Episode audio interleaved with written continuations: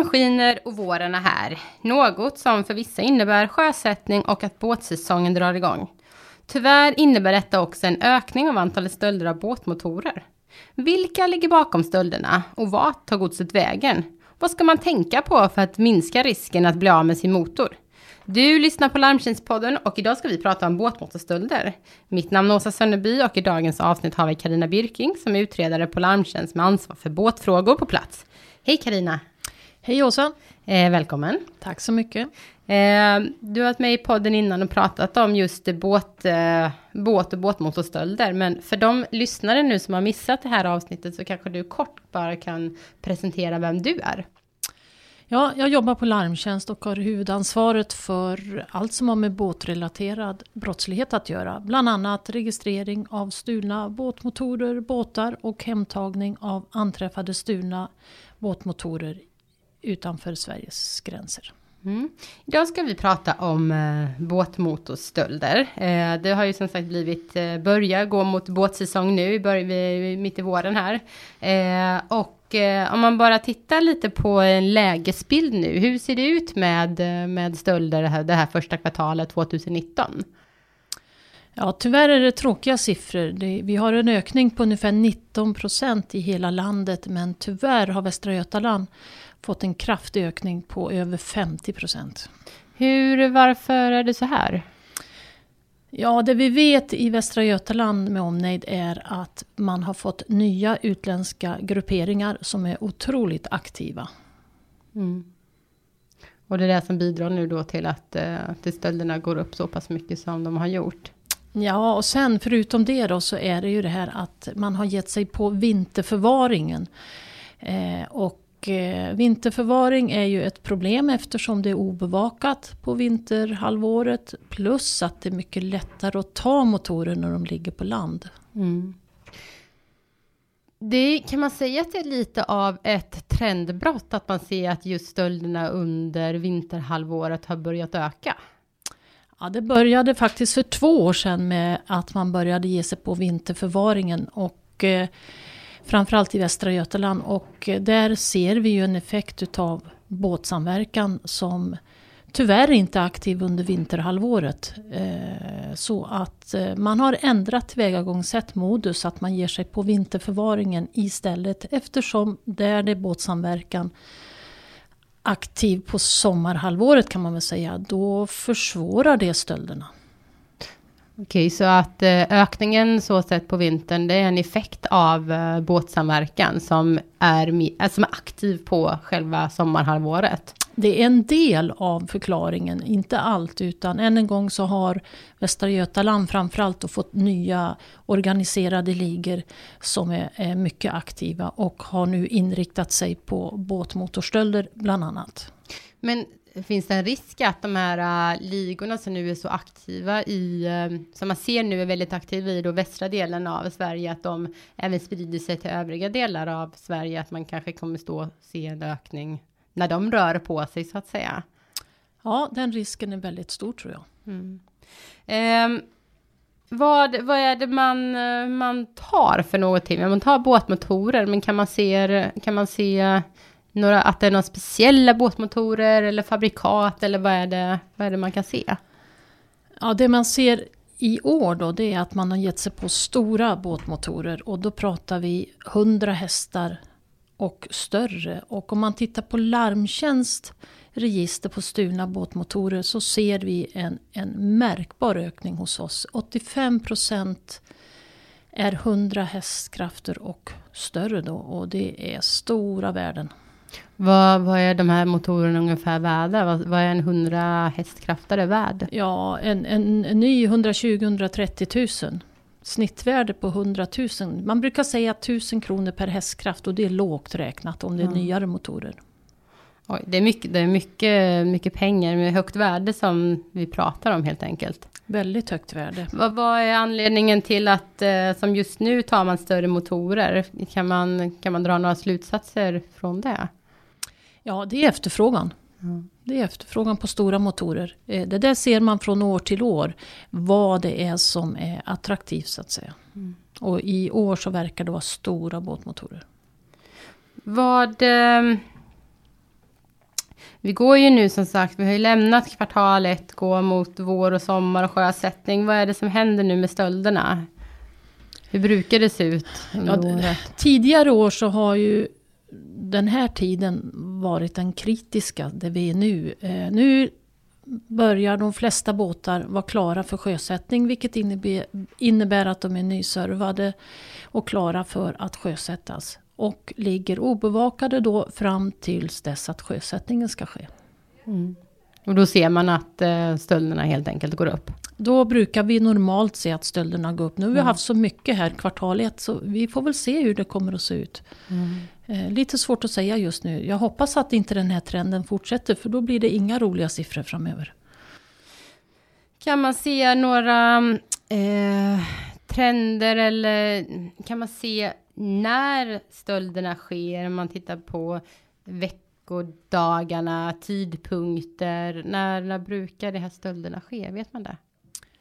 Ja, man brukar säga att stölderna pågår fram till ungefär när skolorna slutar. Och stölderna sker oftast då söndag natt fram till onsdag kanske. Och anledningen till det är då att man nu under våren ofta är på sin båtklubb, hamn, håller på med båten, kanske åker ut någon sväng på helgen. Men eh, sen lämnar man båten på söndag eftermiddag och och kommer tillbaks kanske på torsdag eller fredag. Och det här vet de organiserade ligorna så att det vanligaste är i början på veckan.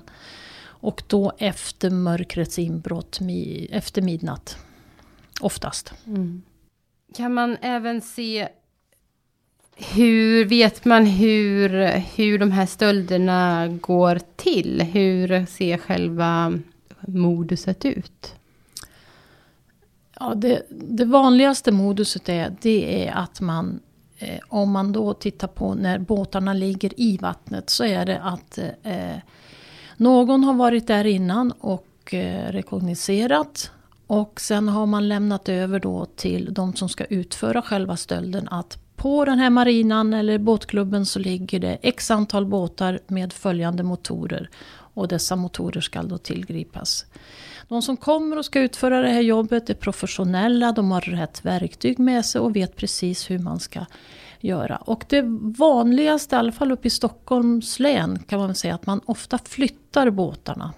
Mm. En bit därifrån i en närliggande vik för att kunna jobba ostört och där då så antingen med skärbrännare eller med annat brytverktyg då knäcker låset på, eh, på, på motorerna så att säga. Eh. Kan man se att eh, de olika ligorna, eh, som jag förstått det så är det lite olika ligor som rör sig, att de har olika typer av modus också, eller jobbar man ungefär likadant? Ja, vi har en, en gruppering uppe i Stockholms län. Eh, de använder oftast skärbrännare. Mm. Alltså man skär av motorfästena. Nere i Västra Götaland så har man knäckt motorlåsen. Okay. Eh, det, det, är väl det tydliga. Mm. Men du nämnde båtar här lite, att man flyttar båten för att ha motorn. Eh, då kommer jag lite in bara båtstölder. Eh, är det också ett problem med båtstölder? För att vi har ju nu eh, fokuserat här på båtmotorstölder, men är det oftast så att man kanske bara tar då båten för dess motor, eller stjäl man faktiskt även båtar? Ja, på första frågan där då. Ofta så kan man ta en mindre båt i den här lilla hamnen eller båtklubben som man använder för att dra bort de här lite större båtarna som man sen plockar av motorerna okay. på. Men vi har också nu under våren här, nu står ju många nyservade båtar på båtkärror mm. utanför bostäder, på båtklubbar lite mer, som är klara för att häkta på en bil och köra iväg. Så det är lite stöld av hel, alltså helstöld av båt också på mm. våren. Mm. Absolut. Um, vilka är det nu som ligger bakom de här stölderna? Eh, är det inhemska ligor? Är det internationella ligor? Vad... Vet man det? Ja, vi är ganska säkra på att merparten av eh, de som begår de här stölderna det är alltså internationella organiserade ligor som kommer från Östeuropa. Mm. Eh, kan man hitta skotset? Hur vet man det? Hittas godset där också? Eller, hur? eller är det något gods som ens hittas? Ja, det är väldigt lite gods som hittas egentligen. Men eh, vi har några stora beslag i Litauen bland annat. I ena ärendet 30-tal motorer och det andra 25-tal motorer. Eh, vi vet också att det har gått till Vitryssland en del också. Men Litauen, Polen och Vitryssland kan man väl säga är väl de östeuropeiska länder där vi har hittat mest med båtmotorer. Därav att vi kan säga att cirka 70-80% går ut ur landet. För det är väldigt lite motorer som anträffas som stulna i Sverige, mm. tyvärr. Uh, du nämnde de här länderna uh, där man har hittat godset. Uh, tror man att tanken är att godset ska stanna där eller är det så att säga sådana här transitländer eller har man en uppfattning om det också? Eh, vi är tämligen säkra på att både eh, Litauen och Polen är transitländer till övriga Europa, bland annat eh, Vitryssland. Ah, okay. Och det går säkert vidare. Sovjet vet vi också att det har hittats Moskva stora beslag. Men som tyvärr väldigt svårt att få tillbaks. Jag tänkte även på det du sa att man hade eh, gjort ett beslag på cirka 30-tal motorer. Eh, har de hittats då tillsammans eller är det i en last eller hur? Eh, är det vid olika tillfällen som man Nej, gjort dem? det är vid, vid, två separata tillfällen. I ena ärendet med 25 båtmotorer, de var lastade på en lastbil och skulle transporteras till Vitryssland. Okay. När beslaget gjorde i Litauen. I det andra ärendet var det färdigpaketerade eh, båtmotorer i, i såna här trälastpallar eh, som också hittades. Och i bägge ärendena så var det tack vare en spårsändare som man kunde uppdaga de här två stora ärendena. En spårsändare av alla de här? Ja, en som var aktiv i respektive ärende. Ja, okay. Det var väl några till men de var inte aktiva utan en spårsändare och det räcker. Mm. För det verkar nästan så att eh, om det är en spårsändare som går igång och man hittar den så hittar man troligtvis kanske några fler motorer för att inte, man kör inte bara en, en stulen mo, motor utan där man lastar med många. Ja, det är helt rätt. Det är alltid många motorer i de här beslagen. Så här stora som 25 och 30, det hör ju inte till vanligheterna. Men, men annars så kan det vara fyra, sex motorer i en mindre lastbil. Mm. Och ofta kommer de från ett och samma område. Mm. Eh, vi var lite inne på precis i början det här med båtsamverkan, att båtsamverkan inte är aktiv på, eh, på vinterhalvåret men är aktiv på sommar eller vår och sommarhalvåret och att detta minskar då eh, stölderna. Men vad, vad är båtsamverkan, vad innebär det? Båtsamverkan är egentligen en marin, eh, marin variant av grannsamverkan kan man säga. Ja. Man ser om varandras båtar och, och man försvårar för tjuvarna att jobba ostört. Mm. Och det funkar? Ja, i Västra Götaland så, och, eller vi kan säga så här, i de, i de områden där man har startat båtsamverkan så under, när, när båtsamverkan är aktivt mm. så sker det i stort sett inga stölder alls. Mm. Och det här har ju de här organiserade ligorna lärt sig nu så nu har ju de ändrat tillvägagångssätt, modus. Därför måste vi nu inför nästa vinter verkligen titta på hur kan båtägarna skydda sina båtar och båtmotorer även under vinterhalvåret. Man måste hela tiden försvåra för de här organiserade ligorna. Men hur skulle du, um, om nu pratar vi om att eh, båtsäsongen drar igång, men det är ju trots det med ökade antalet stölderna. Hur kan man som båtägare eller båtmotorägare eh, skydda sig? Går det att skydda sig?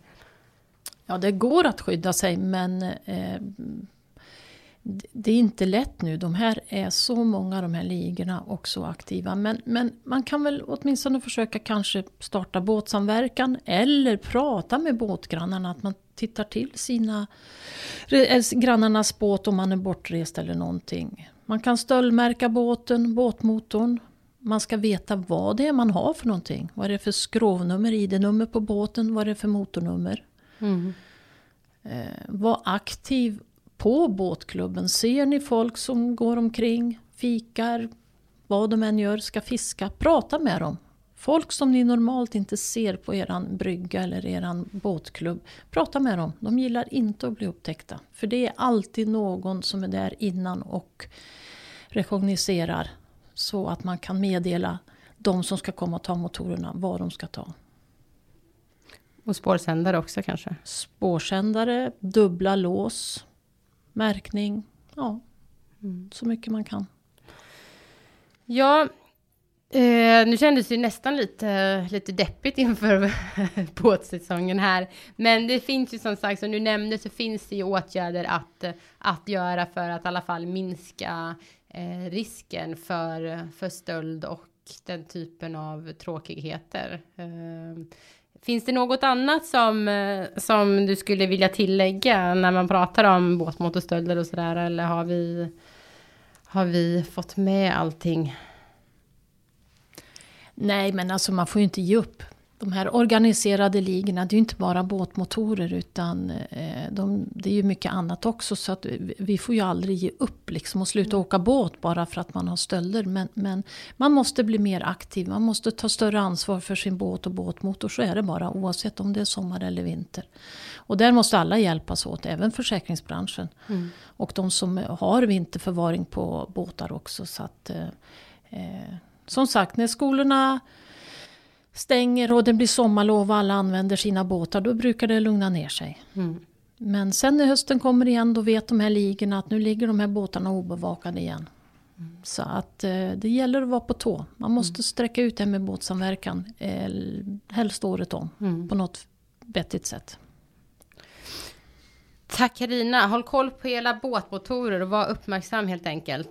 Eh, ni har hört Larmtjänstpodden som är en podd från Larmtjänst som är en branschorganisation för sakförsäkringsbolagen med syfte att bekämpa försäkringsrelaterad brottslighet. Dagens gäst var Karina Birking och jag heter Rosa Sönneby.